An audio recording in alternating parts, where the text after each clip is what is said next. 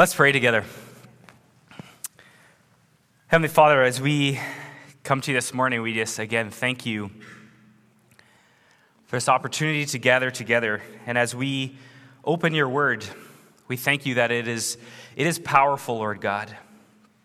We just ask that it would fall on good soil, that it would change us, that it would move us to a response through the power of the Holy Spirit towards you. And so, Lord God, again, as, as we, we gather, it's all about you. And as we sung this morning, just amazing words that we can articulate with our mouths about how great you are, how good you are, how gracious, how merciful you are, that you've saved us, that you've brought us out of darkness and into your wondrous light. And Father, I thank you for that.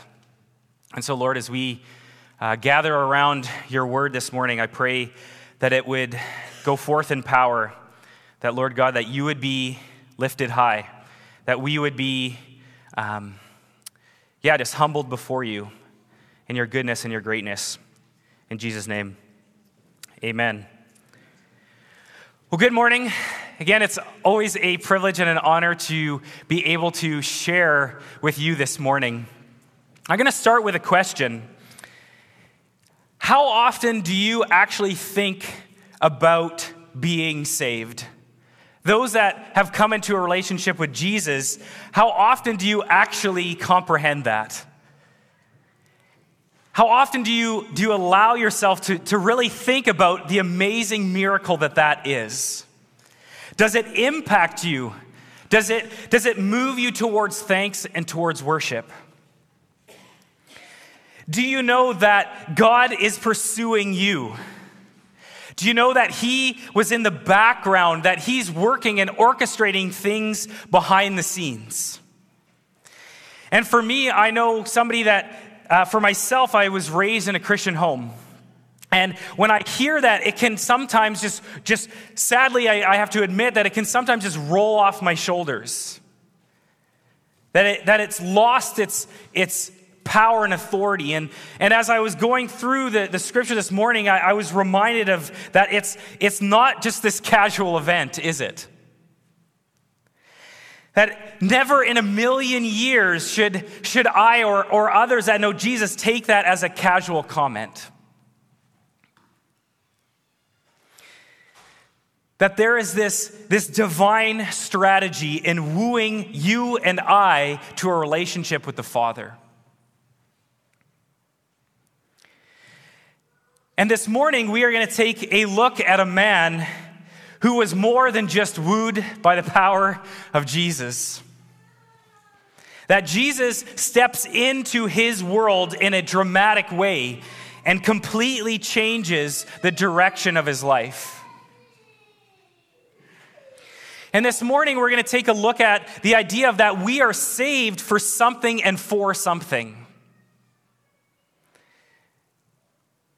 But first, as many of you know, I'm a teacher and I couldn't help but, but we're going to kind of go down, I'm not sure memory lane's the right word, but, but I wanted to bring us up to where we, our main scripture in, in Acts chapter 9 is. Andy shared last week uh, in the end of Luke. Jesus meeting his disciples, but then eventually going to heaven. You see, what happens next is if we follow in the book of Acts, is Jesus talks to the believers about waiting for the Holy Spirit to come. What happens is they are meeting in an upper room, waiting for what Jesus has, has said is going to happen. If you read in the book of Acts, these then eventually, right, the, the Holy Spirit ascends on them. These, these tongues of fire appear, and they're filled with the Holy Spirit.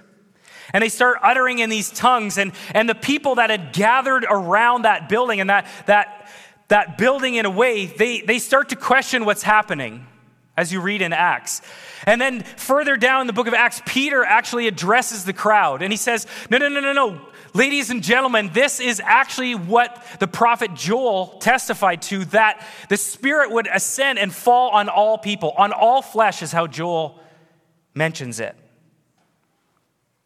And, and as the Spirit um, moves through the people. They, they begin to gather together. They devote themselves to what the, apostle is, the apostles are teaching, to, to fellowship, to breaking bread. And many wonders through the power of the Holy Spirit happen. Yet, as we've heard over the last number of weeks, the religious leaders of that time did not like what was happening. And as we move into chapter 7 of Acts, Stephen actually stands up and, and talks about this. He talks about how, how Jesus was the person that we were waiting for. And sadly, what happens is Stephen is actually martyred for his faith. And sometimes during that, that that disposition where Stephen is talking, we can, we can miss this one line here. And there's this, this man named Saul who's, who's standing there and is approving of what has happened to Stephen. And so we have this, this person named Saul. And, and if you're familiar with the story, later on in his life, he turns to Paul. But we're going to focus on, on him as Saul for the next little while. So, so why was this man named Saul killing Christians? Why was he, why was he saying that this was something that, that he was encouraging to happen? If we go back again into the history of Israel, if we go back to the Old Testament, Israel was often warned by prophets that they needed to stay in line with what God had called them, that He had separated them from the cultures and the people that were around them. But over time, what happens is they allow the foreign gods, they allow this, this, these ideas from the people around them to infiltrate their thinking. And sadly, even through the prophets and through these people warning them and, and encouraging them back to a relationship with God, a, a, a God first relationship, they begin to fall away. And as we see through history, other nations uh, uh, begin to separate the tribes of Israel. And so then again, now if we fast forward back into the time of Jesus, Jesus comes and he is saying to the people that he is the Messiah that, that they've been waiting for. Yet, as we've gone over the last number of weeks, the people of that time, many of them missed it. And for Saul in that moment, if, if, you, if you take the historical context, he was not obviously impressed with what Jesus was doing. He didn't believe that, that he was the Messiah that, that the Israelites, the, the Jewish people, had been waiting for. That he would, have, he would have thought that Jesus being the Messiah was absurd and, and, and not predicted, as it said in the scripture. That as, as we went over a few weeks ago, that Jesus, right? What happens is he's, he's crucified. And in many people's mind, as Jesus lay on the cross and dies, he can't be that person that we've been waiting for. It can't be, Jesus can't be the person that the scriptures have been talking about. Yet we have this group of people that have encountered Jesus in a real way, and they're proclaiming that he was and he is.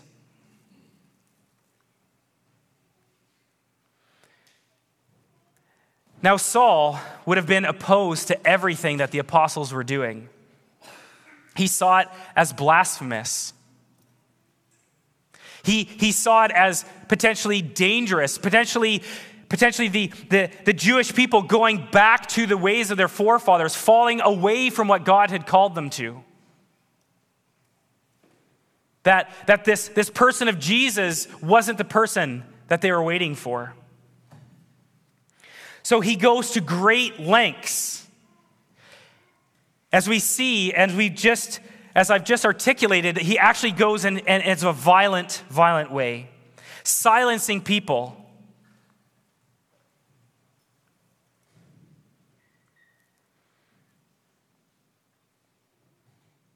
Who is this? Who is this man Saul?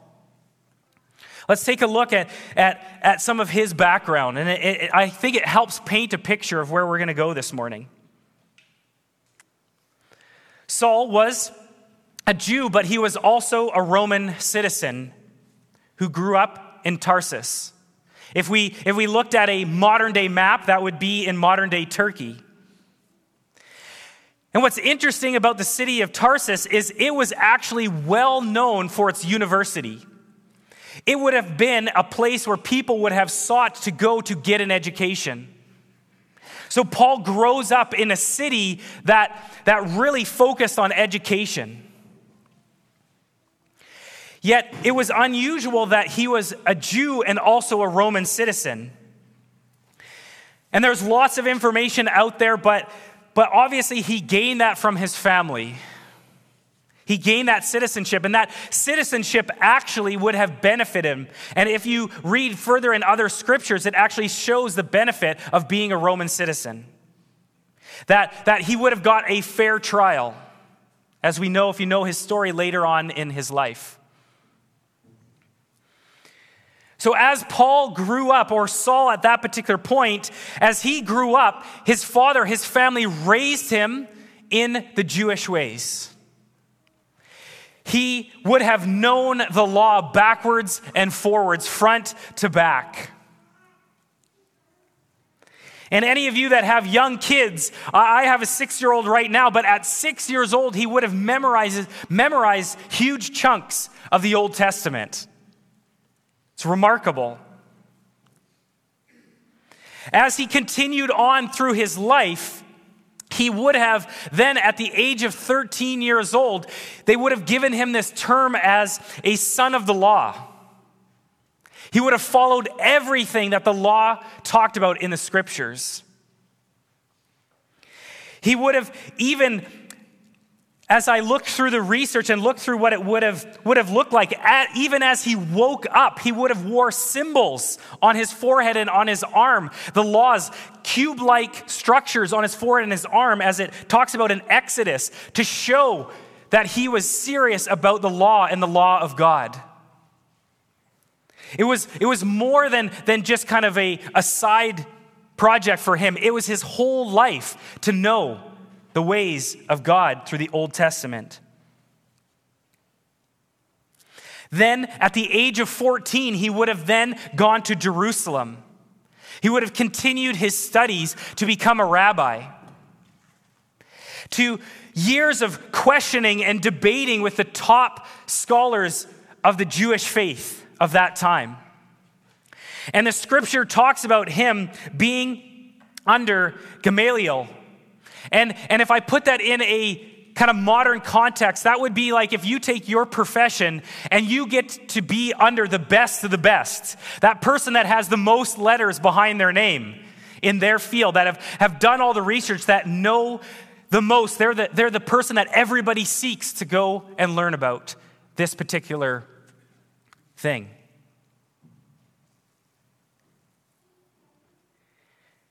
Paul summarizes this in Philippians 3 5, and he says, I was circumcised when I was eight days old.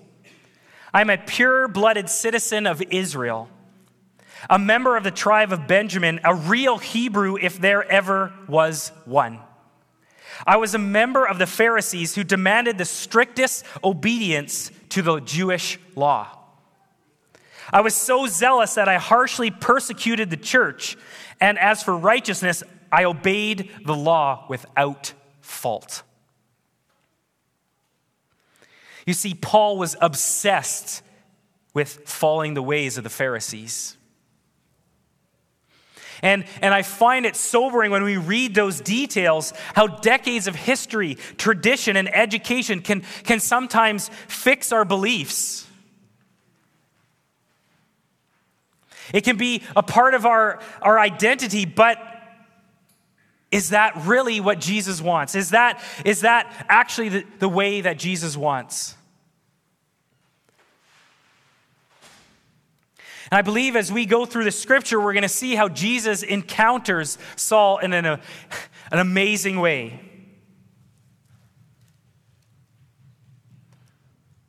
And this is going to be our primary text for this morning. You can turn with me to Acts chapter 9 if you have your Bibles with you. And I believe it'll also be behind me. Acts chapter 9. But Saul, still breathing threats and murder against the disciples of the Lord, went to the high priest. And he asked him for letters to the synagogues at Damascus, so that if he found anyone belonging to the way, men or women, he might bring them bound to Jerusalem. And this morning, there's parts of scripture where I'm going to highlight some words. That, that part about breathing, it's, it's actually, if you, if you look at it, it's actually breathing in. Paul is breathing in this hatred, this despise to arrest these Christians. He believes that they're heretics. That he, he's heard that there's a group of Christians in Damascus, and he's going to go on that journey to disrupt what's happening. It's, it's about a six days journey from Jerusalem to Damascus. So this isn't this, this short, like we, you know, many of us, if we've traveled in the world, things take a little bit longer, don't they? A six day journey, whether by horse or, or walking to Damascus. And what I love about this as well is Paul actually talks about this encounter in a, quite a few spots in Scripture, in Acts 22 and Acts 26 as well. He gives insight to this authority that he's been given by the religious leaders of that time, the Sanhedrin. And in Acts 26 9, he says, I used to believe that I ought to do everything I could to oppose the very name of Jesus of Nazareth. Indeed, I did just that in Jerusalem authorized by the leading priests. I caused many believers there to be sent to prison. And I cast my vote against them when they were condemned to death. Many times I had them punished in synagogues to get them to curse Jesus. I was so violently opposed to them that I even chased them down in foreign cities. The Sanhedrin was, was a group of Pharisees and Sadducees. They, they governed religious matters, yet they obviously were still under Roman rule. But they had the authority actually to give counsel to all the synagogues outside of Jerusalem. So even outside Israel's borders, the Sanhedrin had authority in these synagogues. So it was not enough for Paul just to persecute the, the Christians in Jerusalem. He was now, under the authority of the Sanhedrin, going to these other synagogues.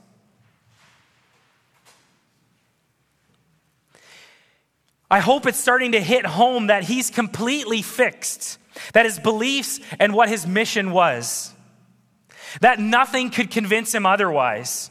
There was no amount of arguing, there was there's no amount of alternate teaching or persuasion that could capture his heart or mind. Do you know what he needed? He needed an encounter with Jesus himself.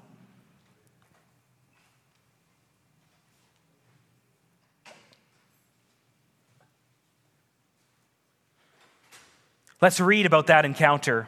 Verse 3 of Acts chapter 9.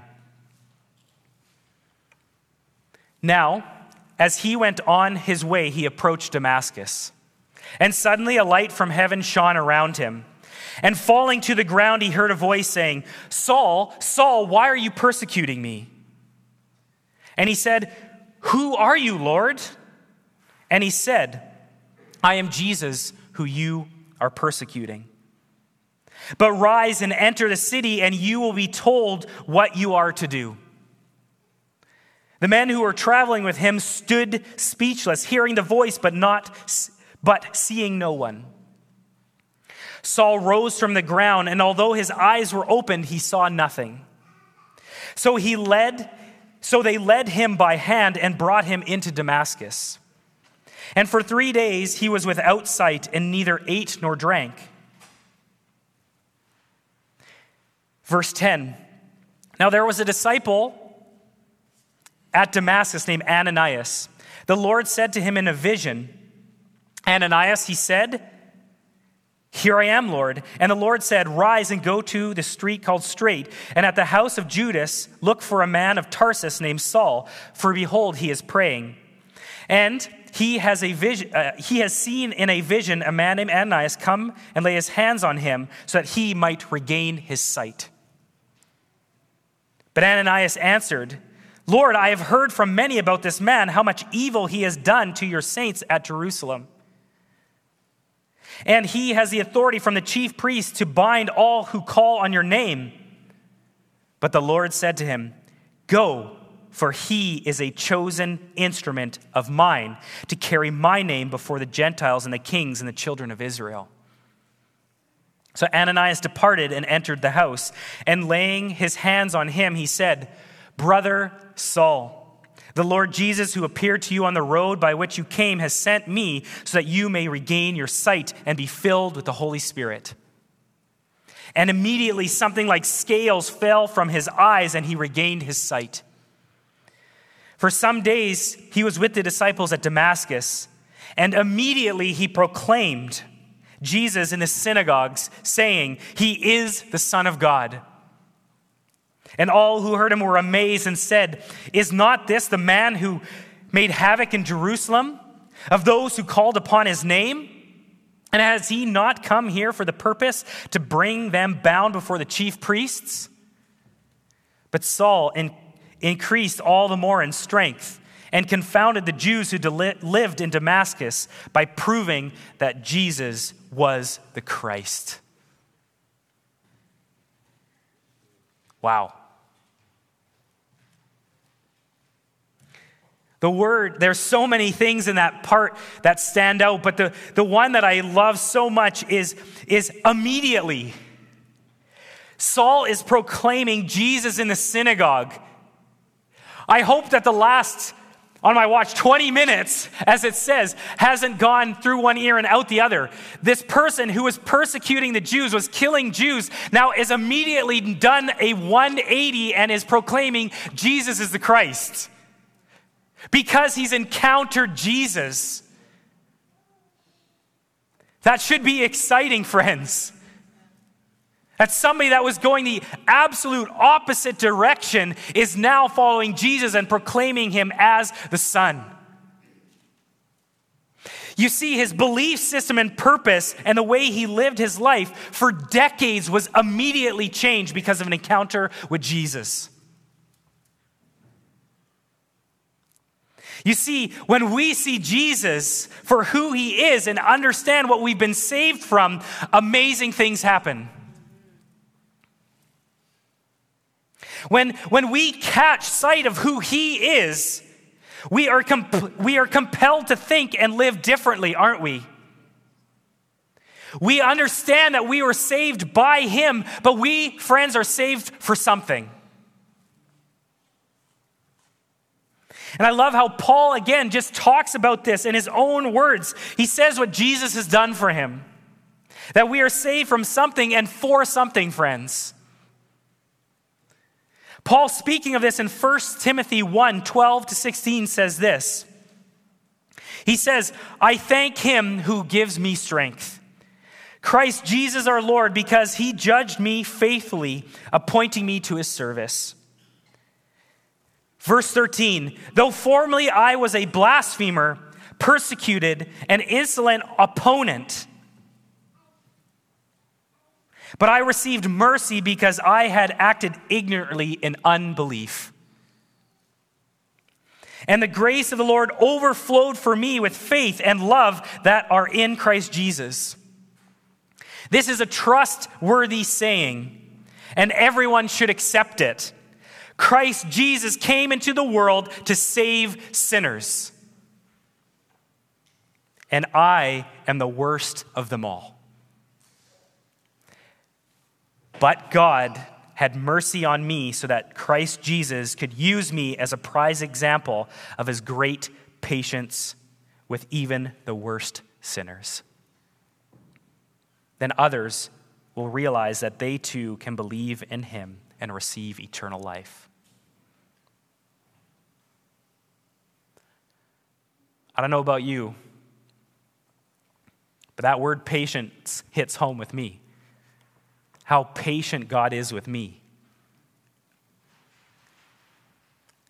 How often I can make mistakes, how I can do things my own way. But He's patient with me. He's been patient with me. He always will be patient with me. He will love me. That's such a sobering thing to just think about.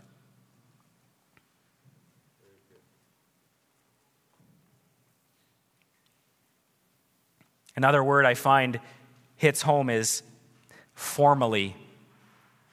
No matter how far gone you think you may be, He has the power to change.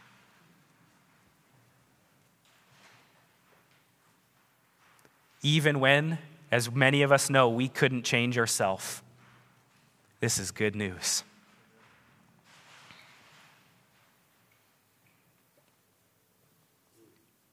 Dan Wilt summarized it this way The Apostle Paul experienced a profound disturbance in his own life. While he didn't experience a pandemic, he did go through a life altering personality chasmoclitic experience in which he had the opportunity to lose one way of being human to gain another way of being. It was a watershed moment in his life. And how he responded to that interruption has led to some of the greatest gains in human history. A watershed moment is an event marking unique or important historical change, of course, because he encountered Jesus.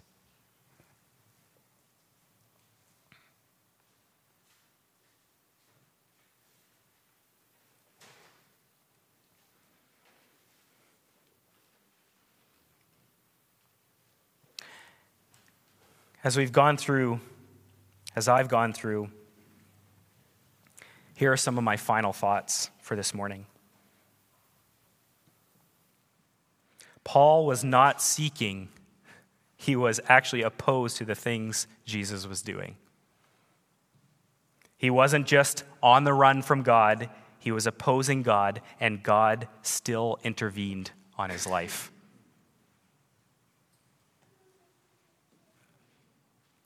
Do you know that there is a God that loves you and that is for you and that is pursuing you?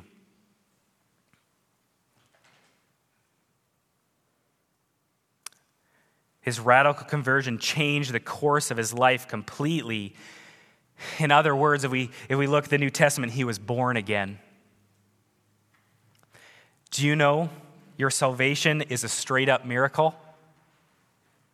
It's a miracle that you and I, that, that profess Jesus as our Lord and Savior, were born again.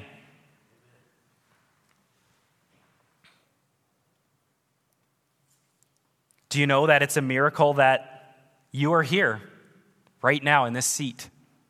Maybe some of you are, are seeking. Maybe, maybe even some of you were dragged here. But do you know that God was strategizing and moving on behalf throughout the centuries and the millennia before you were even born to make sure that you came into the world at the right place and the right time to encounter Him? He's been moving on your behalf since the beginning of time. All the while, Satan is trying to do the opposite. He's trying to war against that plan and trying to steal our allegiance away.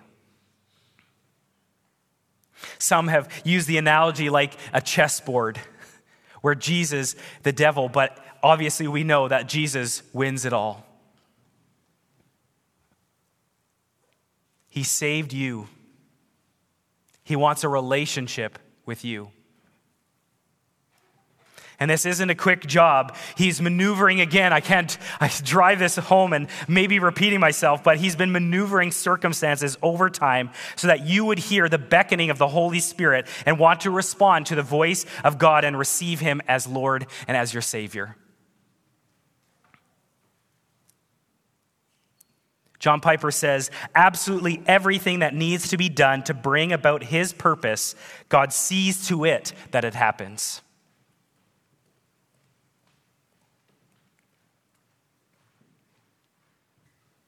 And I want to end with how we started with these last points.